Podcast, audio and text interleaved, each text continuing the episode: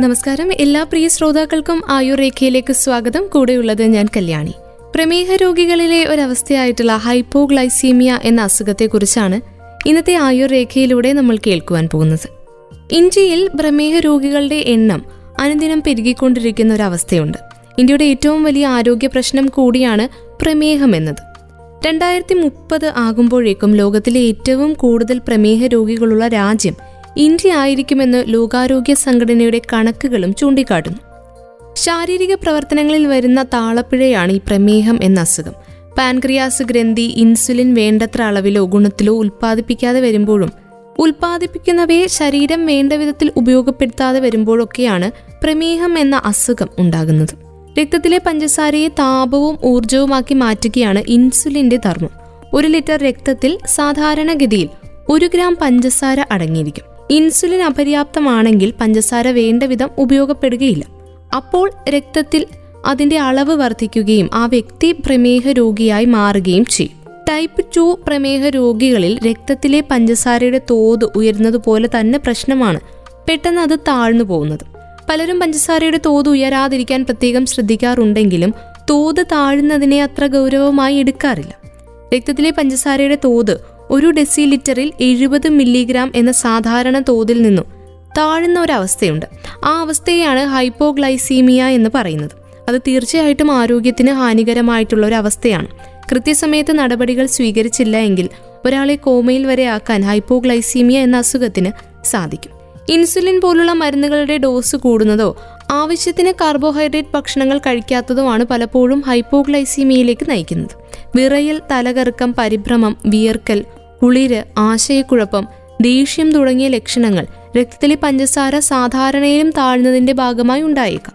ഈ ലക്ഷണങ്ങൾ തിരിച്ചറിഞ്ഞു കഴിഞ്ഞാൽ രക്തത്തിലെ പഞ്ചസാര സാധാരണ തോതിലേക്ക് എത്തിക്കുന്നതിന് പതിനഞ്ച് പതിനഞ്ച് എന്നൊരു റൂൾ ഉണ്ട് അത് പിന്തുടരാനാണ് അമേരിക്കൻ ഡയബറ്റിക്സ് അസോസിയേഷൻ ശുപാർശ ചെയ്യുന്നത്. എന്താണ് ആ റൂൾ എന്നതിനെ കുറിച്ച് കേൾക്കാം. പതിനഞ്ച് ഗ്രാം കാർബോഹൈഡ്രേറ്റ് ഭക്ഷണം പതിനഞ്ച് മിനിറ്റിന്റെ ഇടവേളകളിൽ കഴിച്ചുകൊണ്ടിരിക്കുന്നതിനാണ് പതിനഞ്ച് പതിനഞ്ച് റൂൾ എന്ന് പറയുന്നത് പെട്ടെന്ന് രക്തത്തിൽ പഞ്ചസാരയായി മാറാൻ സാധ്യതയുള്ള പ്രോട്ടീനോ കൊഴുപ്പോ ഇല്ലാത്ത ഭക്ഷണ പാനീയങ്ങൾ ആദ്യം പതിനഞ്ച് ഗ്രാം കഴിക്കണം. ശീതളപാനീയങ്ങൾ തേന് മധുരമുള്ള മിഠായി എങ്ങനെ എന്തെങ്കിലും ആകാം. ഇത് കഴിച്ച് പതിനഞ്ച് മിനിറ്റിന് ശേഷം രക്തത്തിലെ പഞ്ചസാരയുടെ അളവ് പരിശോധിക്കുക. എഴുപത് മില്ലിഗ്രാം എന്ന സാധാരണ നിലയിലേക്ക് എത്തിയിട്ടില്ല എങ്കിൽ വീണ്ടും ഒരു പതിനഞ്ച് ഗ്രാം കാർബോഹൈഡ്രേറ്റ് ഭക്ഷണം കഴിക്കണം. എന്നിട്ട് പതിനഞ്ച് മിനിറ്റ് കഴിഞ്ഞ് പരിശോധിക്കണം. രക്തത്തിലെ പഞ്ചസാരയുടെ തോത് എഴുപത് മില്ലിഗ്രാമിലേക്ക് എത്തുന്നത് വരെ ഈ ഒരു പ്രക്രിയ ആവർത്തിക്കണം. പഞ്ചസാരയുടെ തോത് സാധാരണഗതിയിലായതിനു ശേഷം എന്തെങ്കിലും ഭക്ഷണമോ സ്നാക്സോ കഴിച്ച് ശരീരത്തിലെ ഗ്ലൈക്കജൻ തോത് നിലനിർത്തേണ്ടതാണ്. പതിനഞ്ച് പതിനഞ്ച് റൂൾ പ്രകാരം മൂന്ന് തവണ ശ്രമിച്ചിട്ടും രക്തത്തിലെ പഞ്ചസാരയുടെ തോത് സാധാരണഗതിയിലാകുന്നില്ലെങ്കിലോ ലക്ഷണങ്ങൾ കൂടുതൽ ഗുരുതരമാകുകയോ ചെയ്തു കഴിഞ്ഞാൽ ഉടൻ തന്നെ വൈദ്യസഹായം തേടണം. ഹൈപ്പോഗ്ലൈസീമിയ ഇടയ്ക്കിടെ വരാതിരിക്കാൻ ആരോഗ്യകരവും സമീകൃതവുമായിട്ടുള്ള ഭക്ഷണശീലങ്ങൾ പിന്തുടരുവാനും നിത്യേനയുള്ള വ്യായാമം ചെയ്യുവാനും സമയത്ത് മരുന്നുകളും ഭക്ഷണങ്ങളും കഴിക്കാനുമാണ് ശ്രദ്ധിക്കേണ്ടത്.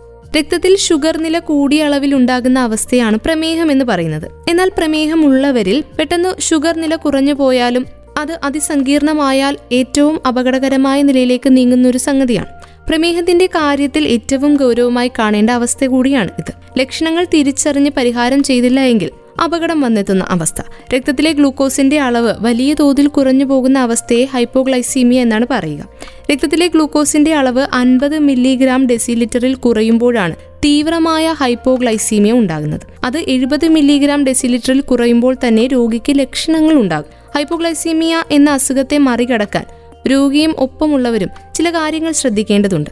ഇൻസുലിന്റെ അളവും പ്രമേഹ നിയന്ത്രണ മരുന്നുകളുടെ ഡോസ് കൂടുന്നതും ആഹാരത്തിന്റെ അളവ് കുറയുന്നതും അമിതമായി ശാരീരിക അധ്വാനം ചെയ്യുന്നതുമൊക്കെ ഹൈപ്പോഗ്ലൈസീമിയക്ക് കാരണമായേക്കാം. ഇതൊക്കെ ശ്രദ്ധിക്കണം. ദേഷ്യം അമിത വിശപ്പ് ക്ഷീണം വിയർപ്പ് നെഞ്ചിടിപ്പ് കൂടുക കണ്ണിൽ ഇരുട്ട് കയറുക കൈകാലുകളിൽ വിറയൽ തലകറക്കവും തലവേദനയും ഒക്കെ ലക്ഷണങ്ങളാകാം. ഇതൊക്കെ ശ്രദ്ധിക്കേണ്ട കാര്യമാണ്. ഇങ്ങനെയുള്ള ലക്ഷണങ്ങൾ കണ്ടു കഴിഞ്ഞാൽ ഉടൻ തന്നെ വൈദ്യസഹായം തേടേണ്ടതുമാണ്. പ്രമേഹം നിയന്ത്രണത്തിലാണോ എന്ന് വിലയിരുത്താൻ ഏറ്റവും ഫലപ്രദമായിട്ടുള്ള ഒരു പരിശോധനയാണ് H B A one C എന്ന പരിശോധന. പിന്നിട്ട മൂന്ന് മാസത്തിലെ രക്തത്തിലെ ഗ്ലൂക്കോസ് നിലയെക്കുറിച്ച് കൃത്യമായ ധാരണ നൽകാനായിട്ട് ഈ ഒരു പരിശോധന സഹായിക്കും. ചുവന്ന രക്താണുക്കളിലെ ഹീമോഗ്ലോബിനിൽ പട്ടിപ്പിടിച്ച് കിടക്കുന്ന ഗ്ലൂക്കോസിന്റെ തോത് വിലയിരുത്തുകയാണ് ഇതിൽ ചെയ്യുന്നത്. പ്രമേഹമില്ലാത്തവരിൽ H B A one C ആറിൽ കുറവായിരിക്കണം. പ്രമേഹ രോഗികളുടെ കാര്യം എടുക്കുമ്പോൾ ഇത് ഏഴിൽ കുറവായി നിലനിർത്താനാകണം. പ്രമേഹം നിയന്ത്രണത്തിലാണെങ്കിൽ H B A one C ആറ് മാസത്തിൽ ഒരിക്കൽ നോക്കേണ്ടതുണ്ട്. പ്രമേഹം നിയന്ത്രണത്തിലല്ല എങ്കിൽ മൂന്ന് മാസം കൂടുമ്പോൾ പരിശോധിക്കുകയും വേണം.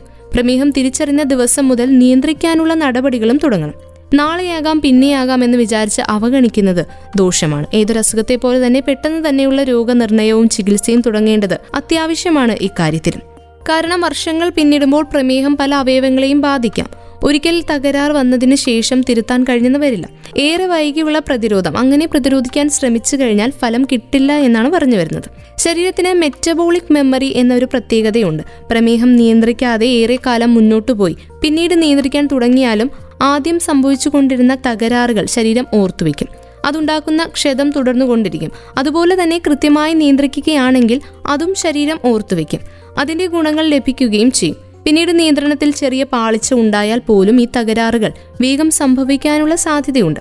അതുകൊണ്ട് തന്നെയാണ് കൃത്യമായിട്ടുള്ള രോഗനിർണയവും ചികിത്സയും അതിന്റെതായ സമയങ്ങളിൽ നടത്തണമെന്ന് പറയുന്നത്. ജനിതക ഘടന പാരമ്പര്യ ഘടകം പ്രായം കൂടുന്നത് എന്നിവയൊക്കെ നമുക്ക് നിയന്ത്രിക്കാനാവാത്ത അപകട ഘടകങ്ങളാണ്. ഹൈപ്പോഗ്ലൈസീമിയയിൽ നിന്ന് രോഗിയെ രക്ഷിക്കുന്നതിൽ കുടുംബങ്ങൾക്കും കൂട്ടുകാർക്കും എല്ലാം പലപ്പോഴും വലിയ പങ്ക് വഹിക്കാനാകും. അതിന് കൂടെയുള്ള ആൾക്ക് പ്രമേഹമുണ്ടെന്നും ഹൈപ്പോഗ്ലൈസീമിയക്ക് സാധ്യത ഉണ്ടെന്നുമുള്ള ഒരു അറിവാണ് പ്രധാനം. പ്രമേഹ രോഗികളിൽ സ്വാഭാവിക പെരുമാറ്റത്തിൽ പെട്ടെന്ന് മാറ്റം വരികയാണെങ്കിൽ ഹൈപ്പോഗ്ലൈസീമിയ സാധ്യത കൂടെയുള്ളവർ സംശയിക്കേണ്ടതാണ്. ചെറിയ തോതിൽ ഷുഗർ കുറയുകയാണെങ്കിൽ മറ്റുള്ളവരുടെ സഹായമില്ലാതെ തന്നെ രോഗിക്ക് സ്വയം പരിഹരിക്കാവുന്നതേ ഉള്ളൂ സ്വയം ഗ്ലൂക്കോസ് കഴിക്കുകയോ അതിനുശേഷം അനുയോജ്യമായ ഭക്ഷണം കഴിക്കുകയോ ചെയ്തു കഴിഞ്ഞാൽ പ്രശ്നം പരിഹരിക്കാം.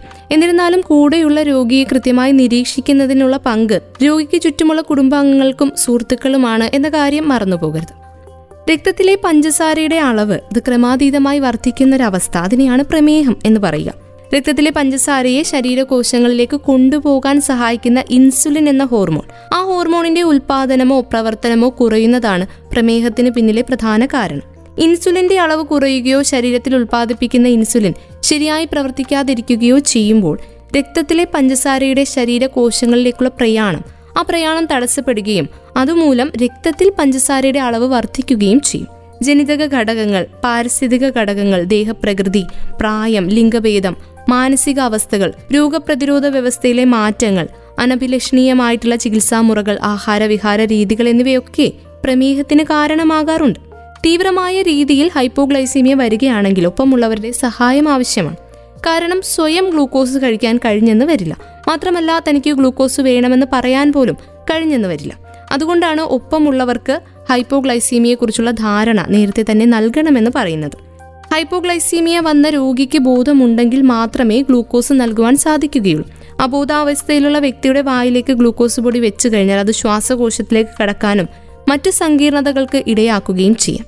ഹൈപ്പോഗ്ലൈസീമിയ കാരണം അബോധാവസ്ഥയിലായ രോഗിയുടെ നാവിൽ തേൻ പുരട്ടുന്നത് പ്രയോജനം ചെയ്യും. ഇതല്ല എങ്കിൽ ഗ്ലൂക്കോൺ ഇഞ്ചക്ഷൻ ലഭ്യമാണ്. ഇത് മസിലിൽ കുത്തിവെക്കാം ഹൈപ്പോഗ്ലൈസീമിയ ഉണ്ടാകാറുള്ള രോഗികൾക്ക് ഗ്ലൂക്കോൺ ഇഞ്ചക്ഷൻ എപ്പോഴും കരുതണമെന്ന് നിർദ്ദേശിക്കാറുണ്ട്. തുടർന്ന് ആവശ്യമെങ്കിൽ വൈദ്യസഹായം തേടുകയും ചെയ്യാം. ഹൈപ്പോഗ്ലൈസീമിയ വരുന്ന രോഗികൾ മുറിയടച്ച് തനിച്ച് കിടക്കുന്നത് ഒഴിവാക്കുന്നതാണ് നല്ലത്. രോഗാവസ്ഥയെക്കുറിച്ച് അറിയാവുന്നവർ പരിസരത്ത് തന്നെ ഉണ്ടാകുന്നത് ഏറ്റവും ഉചിതമായിട്ടുള്ളൊരു തീരുമാനമാകും. കാരണം ഹൈപ്പോഗ്ലൈസീമിയ വന്നു കഴിഞ്ഞാൽ സ്വന്തമായി കഥക് തുറന്ന് മറ്റുള്ളവരെ വിവരം അറിയിക്കാൻ സാധിച്ചെന്ന് വരില്ല. അതുകൊണ്ടാണ് ഇങ്ങനെയുള്ള നിർദ്ദേശങ്ങൾ ആരോഗ്യരംഗത്തുള്ളവർ മുൻകൂറായിട്ട് നമ്മളോടൊക്കെ പറയുന്നത്. ഷുഗർ കുറഞ്ഞ് അസ്വസ്ഥത വരികയാണെങ്കിൽ ഒപ്പമുള്ളവർ പ്രമേഹ രോഗിക്ക് ഗ്ലൂക്കോസ് കഴിക്കാൻ കൊടുക്കണം. എന്നാൽ കൊടുക്കുന്ന അളവ് പ്രധാനപ്പെട്ടതാണ്. പെട്ടെന്ന് ശരിയാവട്ടെ എന്ന് കരുതി വലിയ തോതിൽ ഗ്ലൂക്കോസ് തുടർച്ചയായി കൊടുക്കരുത്. അങ്ങനെ ചെയ്താൽ പെട്ടെന്ന് രക്തത്തിലെ ഗ്ലൂക്കോസ് നില അപകടകരമായി ഉയർന്നേക്കാം. അതുകൊണ്ട് മുതിർന്ന ഒരാൾക്ക് ഹൈപ്പോഗ്ലൈസീമിയ വന്നാൽ ആദ്യം പതിനഞ്ച് ഗ്രാം ഗ്ലൂക്കോസ് നൽകുക. അതായത് ഒരു ടേബിൾ സ്പൂൺ ഗ്ലൂക്കോസ് അഥവാ മൂന്ന് ടീസ്പൂൺ ഗ്ലൂക്കോസ്. ഇത് നൽകിക്കഴിഞ്ഞ് പതിനഞ്ച് മിനിറ്റിന് ശേഷം ഗ്ലൂക്കോമീറ്റർ ഉപയോഗിച്ച് ഷുഗർ നില പരിശോധിക്കണം. അത് എഴുപത് മില്ലിഗ്രാം ഡെസിലിറ്ററിന് മുകളിൽ എത്തിയില്ല എങ്കിൽ ഒരു തവണ കൂടി പതിനഞ്ച് ഗ്രാം ഗ്ലൂക്കോസ് നൽകാവുന്നതാണ്. അപ്പോഴേക്കും ഷുഗർ നില സാധാരണ അളവിലേക്ക് എത്താറുണ്ട്. തുടർന്ന് അല്പം ഭക്ഷണം കഴിച്ച് ഷുഗർ സാധാരണ നിലയിൽ നിലനിർത്താനാകും. അല്ലാത്ത സാഹചര്യമാണെങ്കിൽ ഉടൻ തന്നെ വൈദ്യസഹായം തേടേണ്ടതാണ്. ഇക്കാര്യത്തിൽ രോഗിക്ക് പിന്തുണ നൽകി കൂടെ നിൽക്കേണ്ടത് മറ്റുള്ളവർ തന്നെയാണ്. ഇന്ന് ആയുർരേഖയിലൂടെ നമ്മൾ പങ്കുവച്ചത് ഹൈപ്പോഗ്ലൈസീമിയ എന്ന രോഗാവസ്ഥയെക്കുറിച്ചാണ്. രോഗത്തെക്കുറിച്ചും ലക്ഷണത്തെക്കുറിച്ചും അതിനുവേണ്ടി ചെയ്യേണ്ടുന്ന സഹായങ്ങളെക്കുറിച്ചുമൊക്കെ നമ്മൾ കേട്ടു കഴിഞ്ഞു വീണ്ടും അടുത്ത അധ്യായത്തിലൂടെ പുതിയ ആരോഗ്യ അറിവുകളുമായി ഒരുമിക്കാം. ഇത്രയും സമയം ആയുർ രേഖയിൽ നിങ്ങൾക്കൊപ്പം ഉണ്ടായിരുന്നത് ഞാൻ കല്യാണി. തുടർന്നും കേട്ടുകൊണ്ടേയിരിക്കും radio Mangalam ninety one point two. നാടിനൊപ്പം നേരിനൊപ്പം.